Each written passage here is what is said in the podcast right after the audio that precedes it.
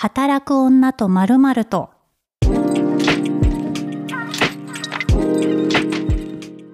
こんにちは、ピースの小沢彩です。ポッドキャスト働く女とまるまるとは、毎回働く女性をゲストに迎えた30分のトークプログラムとなっております。今週のゲストは、ライター、ブロガーのそして劇団メス猫のメンバーのもぐもぐさんです。こんにちは。こんにちは。よろしくお願いします。はい。今日はインターネットの話。広すぎる。あの、もともとね、我々ブロガーですから。そうですね。そう、インターネット。出自が。そうそう。ストリート。インターネットストリート。なんですけれども、まああのね、ブログをきっかけに友達が増えたりとか、こういうふうにね、もぐもぐさん本も出されたりとか、いろんなね、人生がこう進んでいった、進んだのかはわかんないですけど、まあ楽しいことが起こるようになったので、うんうん、インターネットの話をしていきます。はい。もぐもぐさんって、いわゆるブロガーですけど、その前ってどんな感じでインターネット始めてたんですか？あ、そうですね。あやさんって何年生まれですか？えっと、87年生まれです。はははうん、私は89年で、うん、それこそ Windows 95が、まあ、小1とか小2の時で、はい、その時多分新しいもの好きの親が買ってきて、まあ、でっかい PC があって、なんか当時 CD ロムで子供がタイピング練習したりとか、あ、あった。ありましたよね。はいはい、あと百科事典で、なんか、はい、え、写真とか動画とかが、まあ、今でいう YouTube みたいなのがいろいろ見れるよみたいなのをやってて、はい、なんかその、パソコンを使ってなんか面白そうなことができそうみたいなのは思ってたんですけど、ネットをちゃんと始めたのは高学年ぐらい早い早い。あれ？世代で言うとテキストサイトの世代？あ、そうですね、そうですね。だから、うんうん、この間なんかのエピソードでお話しされてました、ふみコミュニティとかめちゃくちゃ入り浸ってたし、はいあと、私当時ハリーポッターが自動書と、な子供だったのですごい読んでて、ハリーポッターを検索すると、まあ、公式サイトハリーポッターってかなり早い段階からあったんですけど、まあ、ファンサイトがめちゃくちゃいっぱいあって、はい、で、なんか二次創作みたいな世界をそれで知って、面白すぎると思って、まあ、ハリーポッターの新刊そんな出ない数年に一回とかなんで、はい、その悲しみを紛らわすために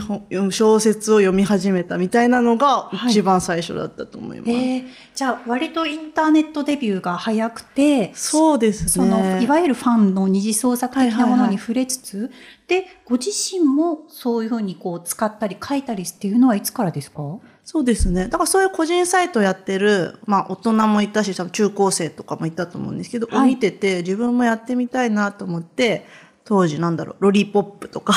レンタルサーバー借りて。え、でも借りたの？あ、そうです、そうです。なんかでも、ただで借りれるのもあったんですよね。はい、なんだろう。メールアドレス登録して、はい、当時はギガですらないですね。何メガバイトまで 無料みたいなので、で、なんかまあ、あの、スペース借りて、まあ、広告は出るけど使えるよみたいなので、HTML をコピペで作って、あと CGI 使って 掲示板設置してみたいな、ちょっとずつステップアップしてできることを増やして、でもまあでも小学生なんで何もコンテンツとかないから、日記とか書いてました。かわいい。しょうもない日記とか書いてて、はい。でもなんかその、やっぱ掲示板とかで仲良くなると、お互い相互リンクしようみたいになって、うん、別にその時はお互いただサイトのリンク貼って、MSN メッセンジャーか Yahoo メッセンジャーで やり取りするぐらいな友達がいたとかですかね。でもなんかそれで初めて福岡にいる、中1のなんとかちゃんとか、うん、北海道に住んでるための、小、小5だか小6だったけど、なんとかちゃんとかができて、インターネットすげえって思ったのすごい覚えてます。ああ、でもなんか近いかもしれないです、私も。本当に。なんかでも、私もテキストサイトもちろん通ってたし、でもやっぱりハロープロジェクトのオタクだから、でもちょっとハロプロはさ、もうちょっとインターネットのさ、いわゆる2チャンネルとかのさ、あの。狼的な。そうそう板でね、会話をしたりとかする人が多かったんだけど、やっぱそこはちょっと殺伐としてて怖いなって思ってて、あんま深掘りはせず、まあ、あの、今ね、現オモコロの編集長の原宿さん。原宿さん。の話大好きすぎます。そう。がやっていた、まあ、あの、桃色かご実験っていうテキストサイトを読んだりとかしてて、うん、あすごい面白い人がいるなと思って読んでたり。ですね。結構あったんですか？当時ハロプロのそのファンサイトというか、みんなが感想を書いてるみたいな。うん。感想も書いてたし、やっぱ歌番とか、そのレギュラーのハロープロジェクトのあの番組みたいなののレポみたいなのが、やっぱツイッターもない時代だからそうですよね、そうですよね。あったり、淡々と書いてる人が結構いたかなっていう感じです。なんかこう、自分で書いくようになって、その小学校の日記？日記ってどんなこと書いてたんですか、いや、マジでしょうもなかったと思いますよ。はい、やっぱなんか当時って、まあ今もそのティーンカルチャーってそうだと思いますけど、ちょっと闇系の文脈とかが、うん、まあ絶対流行るっていうかみんな中二病だから好きじゃないですか。はい、はい。で、なんか私が読んでたブログという、ブログじゃないですね、当時は。はい、テキストサイトで、なんかその、彼氏とのもだもだぐだぐだしたのを書いてる高校生のお姉さんの日記とか読むと、高校生ってこんななんだと思って、謎の憧れを抱いてたりとか、わかる。謎の闇日記みたいのを読んだり、はい、自分はでもそんなこともないし、小学校と家の往復だけだから、もう書い、読んだ漫画の、当時私リボン読者だったので、リボンの漫画の感想を書いたりとか、これが今月は楽しみだとか書いたりとか、ぐらいでしたかね。あと100の質問とか言ってた気がする。100の質問あった。何も書くことはないけど、質問に答えることはできるっていう。あとバトンみたいなのなかはい、ありましたよね。なんか質問バトンみたいな。次は何々ちゃんみたいな。そうそうそう。ありましたよね。私も同じだ。似たような小中学生。チャットとかもね、あの時チャットサイトみたいのも結構あって、こんにちはとか言って。そう、でも全く知らない人と、特にあのやり取りするみたいなのって、今だとあんま想像つかなくないですか？そうですよね。今って、それこそもぐもぐさんも私も、なんとなくこれが好きで、こういう人間でっていうのを開示した状態で仲良くなる人と、こう、こうな、仲良くするわけじゃないですか。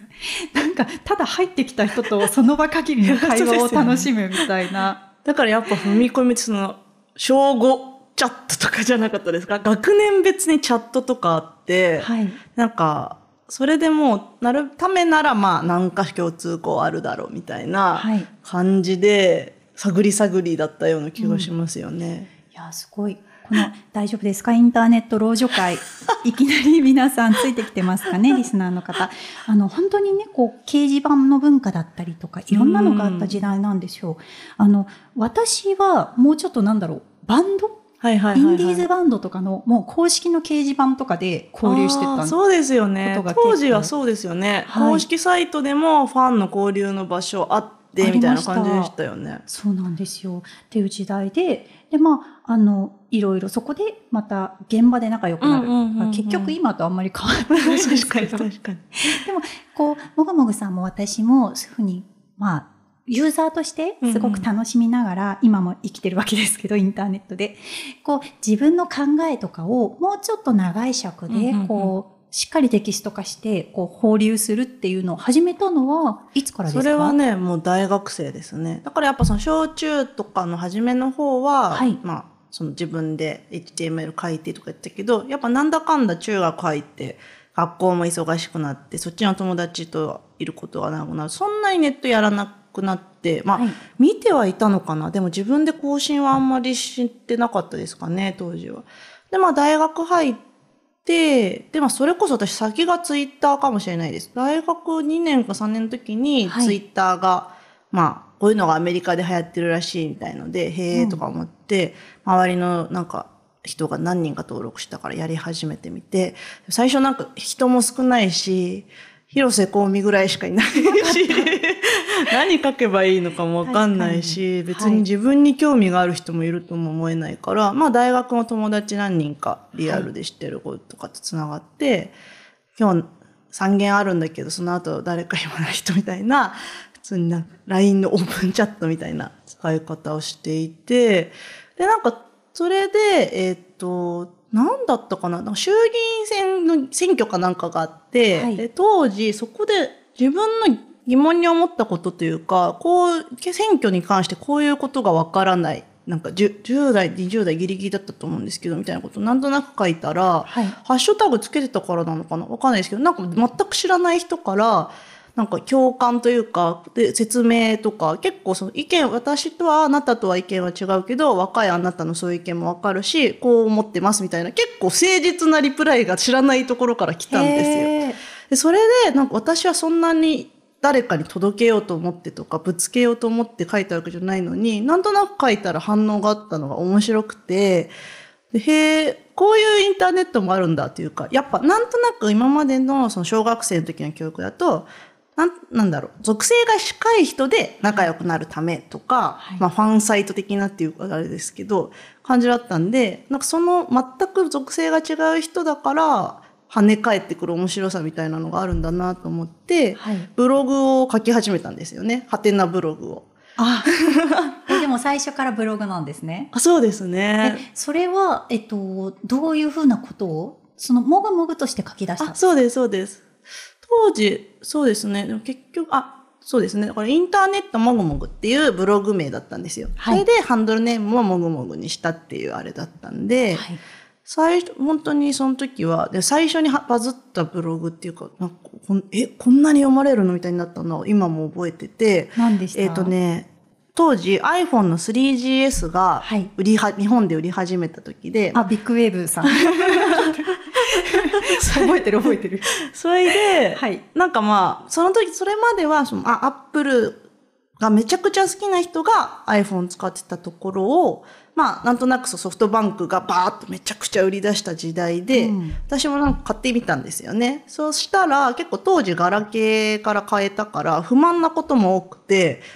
女子高生でガラケーどっぷりだった人からすると不満なことって結構なんだろう、瑣末なというか、例えばデコメが使えないとか、はい、あの、ミクシーのスキン、あの、何ですかね、デザイン、ミクシーのデザインを着せ替えみたいにできたんですけど、それがもちろんそのスマートフォン版とか今存在しないので当時は。モバイル版じゃなくて PC 版になると 何も変えられなくてつまんないみたいな、はい、その私のただの感想みたいのをなんか10個か15個か書いたんですよ。箇条書きでちょっと一言みたいな。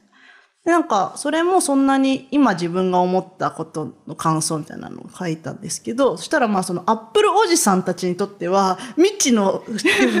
知の感想すぎて。そうですね。大体こうガジェットとかの専門職のライターの人ってスペックだったりとか、こう、こういうなんか数字とかね、そうそうで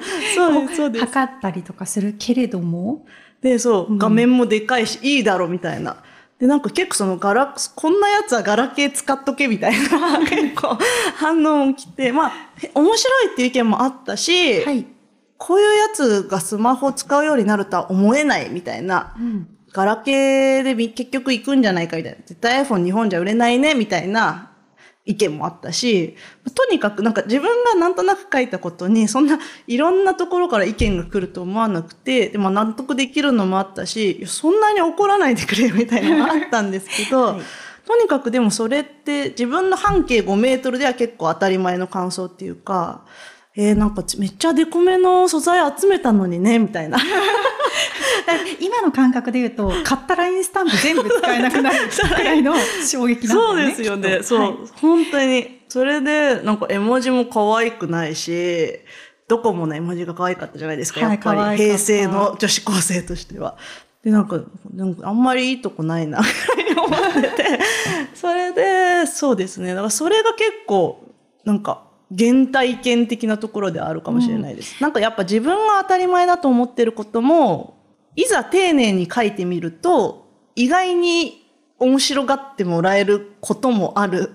かもしれないみたいな。なんか、インターネットってまさに、今、もぐもぐさんがおっしゃったように、なんか気の合う仲間とつながるっていうのも、今、トレンドだけど、なんかちょっと文化が越境した感じ、越境した瞬間になんか予想外のことが起きて、まあ良くも悪くも。でもそれが意外とその予想外の仕事にまたつながったり、交流ができたりっていうことになり、なる、なんか面白さがありますよね。そうですよね。小沢さんなんかそのブログで出会ったりとか、はい、なんか書いて、こういう思い出に残ってる事件みたいなとかってありますか？えー、事件とブロガー時代的な。ブロガー。もう私もこのポッドキャストでも何回かお話ししちゃったんですけど、うん、あの本当にね、あの東京カレンダーっていう雑誌が、なんかこう、ウェブみたいなのでさ、東京女子図鑑っていう連載があった時に、やっぱり、あ、もう一生この、このおはいそな雑誌は池袋とか来てくれないんだろうなって思って、なんだ、なんだよって思って、池袋の、あ、28歳あ、いや、私じゃんって思って、本当に書いたの。本名だから、はいはいはいはい、って思って、あの文体で、その池袋について面白かった知ってる読んだ絶対。そう。でもそれ完全に吉野家コピペと同じ じゃないですかやってること。だけどそれがやっぱパズってなんか本当に仕事になったりとか。そうですよね。あと、うん、なんか本当にこう自分の好きなもののコンテンツだったり、まあ、演者の方の感想を書いたらもう公式の方で仕事みたいになったりとか、なんか結構私意外なドリーム感かもしれない。なんか自分で言うとなんか不思議だなって思うんですけれども。そうで、ね、もやっぱブログって面白かったですよね。うん、やっぱまとまった文章あると、ある程度、なんだろう、感情の紆余曲折をかけるっていうか、はい、なんと、なんか一面的にならないというか、うん、で、なんか見返すと面白いし、はい蓄積がちゃんとされていくのがいいなって今になると思いますけどね。そうなんですよね。だから結構最近昔の私って、その人に見られるとかあんま考えずに書いてたの何だったっけと思ってもうミクシーにログインしたんですよ。やばい。見たくないものもいっぱいあるやつ。そう。でもね、それがすごいなと思ったのが、えー、なんか自分にだけ公開で日記を書いてたんですよ。えー、すごい結構、もちろんなんか親しい友人まで公開とか、一部の友人までか、ミクシー。とかで、まあ、彼氏のこととかを差し支えない範囲で書いてたりとかしてたんですけど、でも結構、そのやっぱ、公開、その友人まで公開とか、割とその母数が大きいところに出すやつと、ここだけの自分っていうのを割と、あの、そんなに表裏っていうわけじゃないんだけど、トピック分けて結構書いてて、あ、今とあんまり変わらない使い方してるって思いました。ああ、なるほど。はいでそれってもだから10年前の文章とかってことですよね。そうですね。10年以上前じゃないかな。大学生だから。まあ、うん。やっぱりでも書いて残しとくとね、面白いですよね。うん、やっぱ未来の自分が一番面白いと思う、読むと。やっぱなんか考えてることはわかるけど、はい、ちょっと違うから、一番近しい他人ぐらいな感じで、うん、えー、こいつこんなこと思ってたんだ、みたいな 感じの、なんかなんか微妙な、なんだろう、はい、不思議な俯瞰感があって、ありますね、面白いですよね。そう、あと私の場合、すごく最近思うのが、なんかその知らない人と出会うとか、予想外のとことつながるっていうのはもちろんなんですけど、私今ミクシーの話って思い出したのが、私ね、大学の時に、なんかゴリゴリのストリートダンスサークルに入ってたんですよ。で、その中で、いきなりめちゃめちゃイケてる子が話しかけてきてくれたの。その話がミクシー見たんだけどさって言われて、で、ジャンヌ・ダルクのコミュニティに入ってるよねって言って、俺めっちゃ実はビジュアル系とかも、なんかジャンヌ・ダルクも全部好きで、マジで意外、このサークルで意外なんだけどって言われて、なんか私はたまたまなんとなくわーって入ってた中の一つではあったんだけど、あ、こうやって趣味を開示しておくと。ああ、いい話ですね、それ。めっちゃいい話じゃない、うんうんうん、え、なんかすごいゴリゴリなのよ。その彼はめちゃめちゃヒップホップ踊ってたんだけど。V 系。ジャンプダルクって V 系にカウントして大丈夫ですか？大丈夫なやつだっけ？ラルク・アンシェールはダメなんですけど。まあ、あの、とにかくそういうふうな黒夢とかのコミュニティに私が入ってたから話しかけてくれて、えー、でその子とも夜な夜なウィルコムでめっちゃ喋る ウィルコム懐かしすぎる なんか普通にこうなんなんだろうサークルの中の同期くらいだったら大きいサークルだしなんかそんな、もう別に会釈、挨拶くらいで終わってたと思うことを、そんなに音楽の話とか、趣味の話をめっちゃできる友達になれたのは、うんうん。うん、ミクシー様々ですね。そうそう。とか、なんか結構そういうのが多くて、割とその、知らない人とも仲良くもちろんなれたけど、身の回りのまあ、会社で言うと給湯室くらいでしか喋らないくらいの人と一気に距離が縮まるツールになるのがインターネットだったなって今。そうですよね。はい、思ってますね。なんか私もあの大学が結構 IT 系強いっていうか、みんなまあノートパソコンずっと持って、まあ今はもう当たり前だと思うけど、持ち込んで授業を受けるのが当たり前みたいな感じで。で、ツイッターで始めるときは教授も面白がって、授業のハッシュタグ作って、なんかみんな質問とか意見とかはここで随時書けと。それでまあスクリーンずっと流しとくからみたいなのを、まあニコニコ動画のコメントみたいな感じじゃないですけど、それでずっとやってて、なんで私も大学の友達ってもちろんそのゼミとかサークルの知り合いとかもいますけど、大学でツイッターで会ったみたいな人って結構いて。いたかもしれない。うんうんうん、はいはい。で逆にそういう人の方がなんとなくずっとツイッター見てるから、あ、転職したんだとか、子供生まれたんだとか、意外に知ってるみたいな感じとかありますね。うん、なんとなくその同志感っていうか、はいはい、あの時あの空気を一緒に。で、まあ、ツイッターを一生懸命使ってワイワイコミュニケーションする人って、まあ、全員ではないから、そういうのが好きな、似たようなタイプなんだ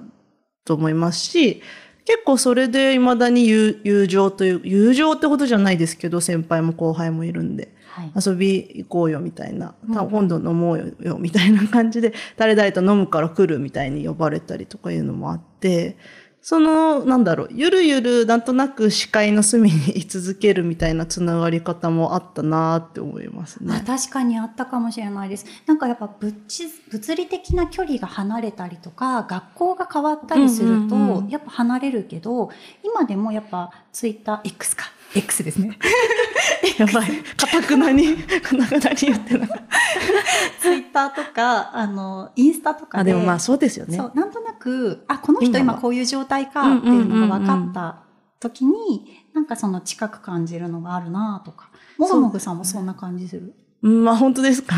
もぐもぐさん、ツイッターかたくなにやめちゃった そうですね、今もうやめちゃった。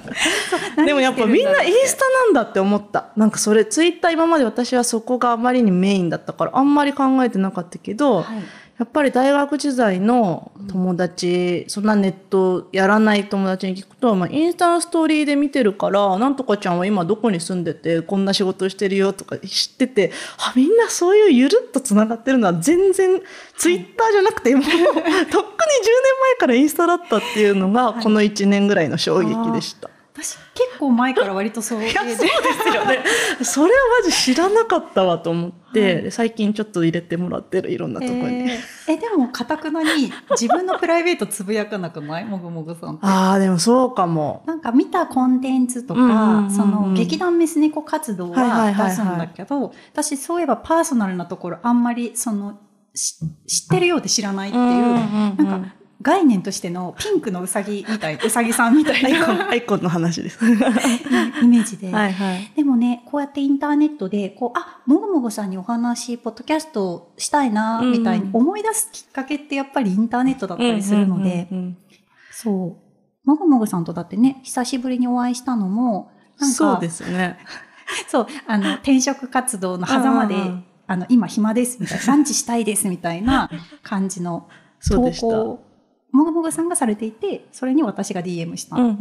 いうのが久々でしたもんね。でもなんか久々あっても、それこそ私も小沢さんの記事読んだり、なんかあの、インスタ見たり、ツイッター見たりしてるんで、なんかあんまりその構えなくていいからいいですよね。そうです、そうです。もうなんかこう難しいなって最近ね、すごい思うのが、なんかインターネットだと、あ、なんかすごい怖いみたいな。え今なんかすごくイライラしてるのかなみたいな友達もやっぱ可視化されたりとかするから、なんかインターネットって難しいって私も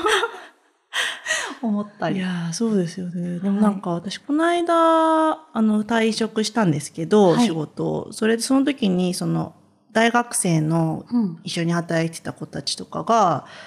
うん、えー、なんか退職したいもつながりたいんで SNS 教えてくださいみたいになって、たんですけど、な、何教えればいいかわかんなくて、今時のことか、Facebook とか絶対やってない じゃないですか。やってない。かといって Twitter みたいなのもやってなさそうな気がするし、はい、インスタかと思って、うん、出せるインスタがなかったんで、なんかずっと昔使ってたリアアカみたいのを掘り出して、はい、それで大学生を何人かフォローする、なんかおばさんアカウントとして 転生しました。えー、でもさ、それ難しくない？私も、あの、前に出入りしてた企業さんの新卒さんとね、あの、ありがたいことに、あの、こう、交流があるんですけど、かっこ仕事用ってアカウントで フォローされて、めちゃめちゃ切り分けられとるやんけって、それ思わず本人にも面白いじゃったんだけど、やっぱ、こうみんなおたかつ用とか、それこそ、そうですよね。ね、その好きなトピックが、これ、ハロプロだと非常に別に開示しやすい方だと思うんですけど、まあ中にはね、BL とか、ちょっとまあいろいろ線引きが必要なジャンルを推してる方だと、やっぱりこうアカウントとか見せる面みたいなの分けるのかななんてそうですよね。うん、そんな感じします。だから、だからその教えてもらったこの一人は投稿ゼロで、ストーリーだけやってて、うん、で、なんかその友達とつながって、もうメッセージツール兼、たまにストーリーだから投稿はしま、しないアカウントですって言ってました。へえ。私だからそういうような閲覧専用アカウントとかすごい怖くて構えちゃうんですけど、なんか私は小沢屋なんですよ、全部。すべてのアカウントが。小沢さんって裏垢もないんですよね。ない。あのそれって今までずっとそんな感じなんですか？基本的にへえ。それで、あの、まあ、インスタは、その子供の顔を載せちゃう、その鍵アカウント、友達との鍵アカウントはあるんだけど、なんかそれしかない。あ、なるほど。見てね的完全にアルバム用的な。そうそうそうそう。今はね、なんかその、前の回でも、あの、何回目かな？このポッドキャストでも話したんだけど、やっぱり、あの、砂漠を持つと私の暴走が怖いので。そうですよね。ない、ない方がない、ないものとして。だって今も下、下友で大暴れする日があるのに、こう言えない。下友、親しいお友達。あ、そうそう。っていうのがあって。だからやっぱその吐き出し口みたいのは必要だけど、あんまそのチャンネルをいっぱい持っとくとよくないから。そうですね。やっぱりそのなんか、鍵垢なら何でも言っていいみたいになるとエスカレートしますからね。やっぱ自分の感情って。そうそう。なんか愚痴垢みたいなのもやっぱりそのモヤモヤなんかこう思った感想を言うくらいだったはずがやっぱ愚痴を探すアカウントになっちゃうから、やっぱそういうのが怖いなと思って。確かに引きずられる気持ちはわかりますね。私は今もその親しい友人にただの顔見知りを入れつつだからいつ流出するかわからないっていう プレッシャーを自分にかけた状態ヒカキンじゃないですか。えでもヒカキンさんはさほらだそもそもそういうことをつぶやかないじゃない、うんうんうん、LINE とかも全部スクショが漏れてる、はい、肌から思えって言ってますからねそうそうそれじゃないんですけどなんかねえでも本当にこうでもあ、ごめんね。この、もぐもぐさんってそもそも何者なのかって話はあんまりしないまま、お話、ここまでしちゃいましたけど。そうですよね。すいません、すいません。あの、劇団メス猫っていうオタク女性の、何ですか、ね、あれは。前、平井さんもね、このポッドキャスト出演されてると思うんですけど、はい、平井さんと私含めて4人でやってるユニットで、一番最初は同人誌だったんですよね。うん、なんか、その、みんなお金、どう何に使ってんのみたいなのが気になって、はい、当時やっぱそのインターネットで見てるとこの人どのライブ会場も行ってるなとか。やりくりどうしてるのみたいな。何の仕事してるみたいな人とか結構いるじゃないですか。はいはいでなんかそれをまあ匿名だから聞けることを聞いてみようみたいなスタンスで同人誌で出したら結構読んでもらえて、うん、なんか思いのほか書籍化みたいな話が来て、はい、ここんなニッチすぎる本買う人いるのか？と思いながら作って、うん、そしたら結構それもなんか面白く読んでもらえだから今でいう推し活みたいな言葉がない時代ですよねまだ、うん、ほんの56年前だけど全然もう空気違ったと思いますけど、はい、やっぱりその楽しくなんだろう破滅的なこうお金の使い方をしてるわけじゃなくてみんなそれなりにちゃんと働いて、それなりに休日とか時間をやりくりしながら、韓国に行ったり、なんか舞台で飛び回ったり、い。ろいろしてるんだよみたいなのを、まあ割とポジティブに楽しく書いた本って感じでしたね。はい、でもね、それが本当に面白いのが、劇団メス猫って4人チームなんだけど、その劇団メス猫に、のネットワークにいらっしゃる、まあなんかいろんな匿名の方なんだけど、うん。うんうん、そこに対するインタビューとかがあったりして、することによって、あ、なんかこれは私から見るとその匿名1ではないんだっていう、なんかそのちゃんとそのその裏側に人がいて、こうみんなの生活があるんだっていうのが 面白い本で、なんかインターネット的だなって思いながら。そうですね。うん、なんかその時考えてたのはやっぱ、インターネットじゃ言えない話っていうのが最初のコンセプトみたいな感じで、はい、なんか昔はやっぱリアルじゃ言えない話をインターネットでみたいな感じだったけど、うん、だんだんもう逆転してきてねそれみたいなのが結構最初にあったかもしれないです。でもまさに今そうですもんね。うんうんうん、X じゃしづらい話。